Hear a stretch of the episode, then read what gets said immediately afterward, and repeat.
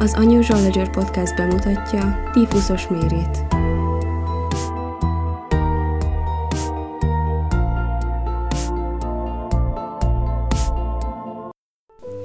A tífuszról röviden. A tünetek a fertőződés után egy-két héttel kezdődnek. Hirtelen magas láz, hidegrázás, fejfájás, izomfájdalom jelentkezik. Néhány nappal később a törzsön és a testhajlatokban apró kiütések jelennek meg, melynek nem folynak össze, és nyomás hatására elhalványulnak. Öt nappal később a kiütések a végtagokra is ráterjednek. A tenyér, talp és az arcbőre megkímélve marad. A betegség előre haladásával a láz tartósan magas marad, étvágytalanság, hányinger, hányás és fogyás jelentkezik, valamint máj megnagyobbodás és a betegek negyedében tapintható lépnagyobbodás jelentkezik. Idegrendszeri tünetek a betegek közel felénél észlelhetők, fejfájás, görcsög, zavartság. Ritka tünetek a száraz köhögés, a fülzúgás és a süketség. A betegség hosszú távú szövődménye, a kezeletlen, illetve nem hatékonyan kezelt egyéneknél a fertőző évtizedekkel való reaktiválódása, melyet Bill Zissner kornak neveznek. Ez gyakorlatilag egy enyhe lefolyású, első fertőződésnek felel meg. A Bill Zissner kor két fő veszélye, hogy idősebb életkorban nagyobb a szövődményes tífuszos esetek aránya, illetve a járvány kiinduló pontja lehet.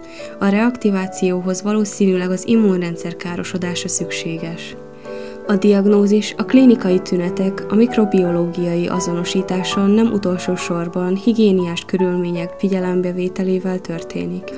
A kórokozók ellen termelődő antitestek vérből való kimutatása, illetve a kórokozó molekuláris biológiai módszerekkel való identifikálása terjedt el. Az antibiotikumok megjelenése előtt retteget betegség volt, viszont az antibiotikumokkal kezelt betegek halálozási aránya nagyjából 2%-ra csökkent. A 20. század előtt a hastívusz komoly veszélyt jelentett a világ lakosságára, közte elsősorban katonákra és a szegénységben szorosan egymás mellé beépített lakosságra. A tudósok idővel rájöttek, hogy többek között egy fertőző vízforrás vagy egy fertőzött személlyel történő érintkezés is felelős lehet a betegség terjedéséért.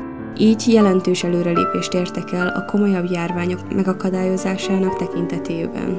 1896-ban Edward Wright kifejlesztette a hastífusz megelőzésére szolgáló vakcinát, amely újabb jelentős csökkenést idézett elő a betegek számában. Méri előélete Mary Mallon 1896-ban született Cookstownban, Észak-Írországban. Amerikába költözött a nagynényéhez és a nagybátyjához, majd beállt egy háztartásba séfnek. Ezzel megkezdődött a halálos karrierje. Először New York több részén dolgozott különböző háztartásokban, mi alatt mindenhol megfertőzött ott dolgozókat és családtagokat a tífusszal. Mivel a századforduló környékén az Egyesült Államokban már nagyon kevesen betegedtek meg hastífusszal, nagy feltűnés keltett, amikor 1906-ban egy piknik után egy jómódú New Yorki család, valamint vendégeiket is ledöntötte a lábukról a fertőzés. Miután felépültek, felbéreltek egy közegészségügyi mérnököt, George Shopert, hogy járjon utána, mi lehetett a megbetegedésük oka. A nyomozó egészen a család általi nyári hónapokra felfogadott 37 éves szakácsnőig, Mary Mellonig vezette vissza a szálakat. Pontosabban egy hatalmas adag barackfagylaltig, amelyet Méri készített a család számára. Amikor Soper szembesítette a szakácsnőt a tényekkel, miszerint köze volt a munkaadói megbetegedéséhez, Méri nagyon dühös lett.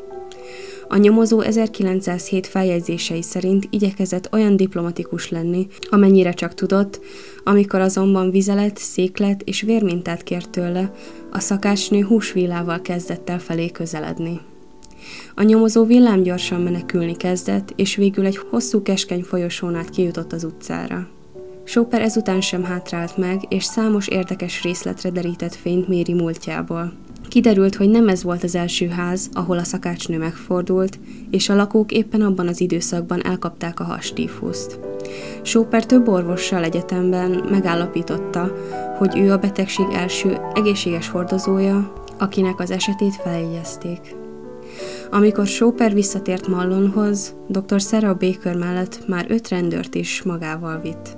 Az orvosnő beszámolója szerint a szakácsnő azonban őt is egy hosszú villával fogadta, és hasonlóan harciasnak bizonyult, mint amikor Chopper egymaga látogatta meg. A zavaros események miatt Mérinek nem... Eh, a zavaros események miatt Mérinek sikerült megszöknie, teljesen felszívódott, emlékezett vissza Baker. Nem sokáig élvezhette azonban a szabadság levegőjét, a keresőcsapat ugyanis néhány órán belül elfogta és kórházba szállította. A vizsgálatok során kiderült, hogy Méri széklete valóban hemzseg a hastífusz baktériumoktól. Bár ő maga soha nem betegedett meg, mindenki más megfertőzött a környezetében. Méri sem az orvosoknak, sem abban nem hitt, hogy kezet kellene mosson vécézés után. Mellon csak azután engedték ki, hogy megígértették vele, hogy soha többé nem fog szakácsként dolgozni. A nő hosszas unszolásra beleegyezett a feltételbe. Ezután hosszú csend következett, majd 1915-ben újabb hastífusz járvány tört ki egy New Yorki kórházban. 25-en betegedtek meg, közülük ketten meg is haltak. A szálak ismét a konyhába vezettek vissza, mégpedig egy bizonyos Mrs. Brown műszakjához. Mrs. Brown valójában nem volt más, mint Mary Mellon, akit ekkoriban már tífuszos mériként emlegettek, miután közvetlenül 51 embert fertőzött meg, közvetetten pedig még többet. A közegészségügyi szakemberek mindent elkövettek azért, hogy elkülönítsék Mellont a társadalomtól, és 1915 végén beutalták a North Brother Islandi kórházba. A New Yorkiak többsége egyetértett a döntéssel. Mérit végül egy kis North Brother Islandi nyaralóba szállították át, ahol viszonylagosan jó módban élt, teljesen szabad azonban már soha nem lehetett. A kórház laboratóriumába dolgozott, és meglehetősen magányosan élt.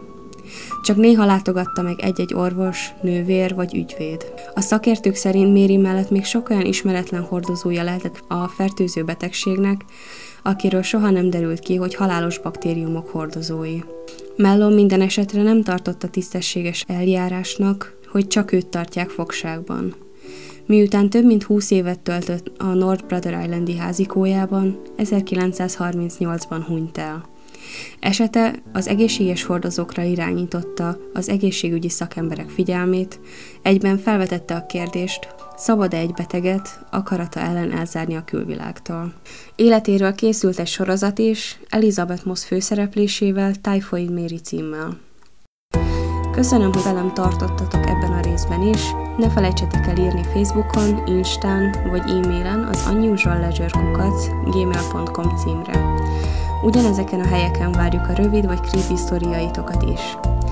Jövő hét kedden új résszel jelentkezünk, addig is ne felejtsétek el meghallgatni a többi részt. Külön köszönet a szerkesztésért Nyihár Balázsnak. Az infót szereztem a múltkor.hu weboldalról és Wikipédiáról.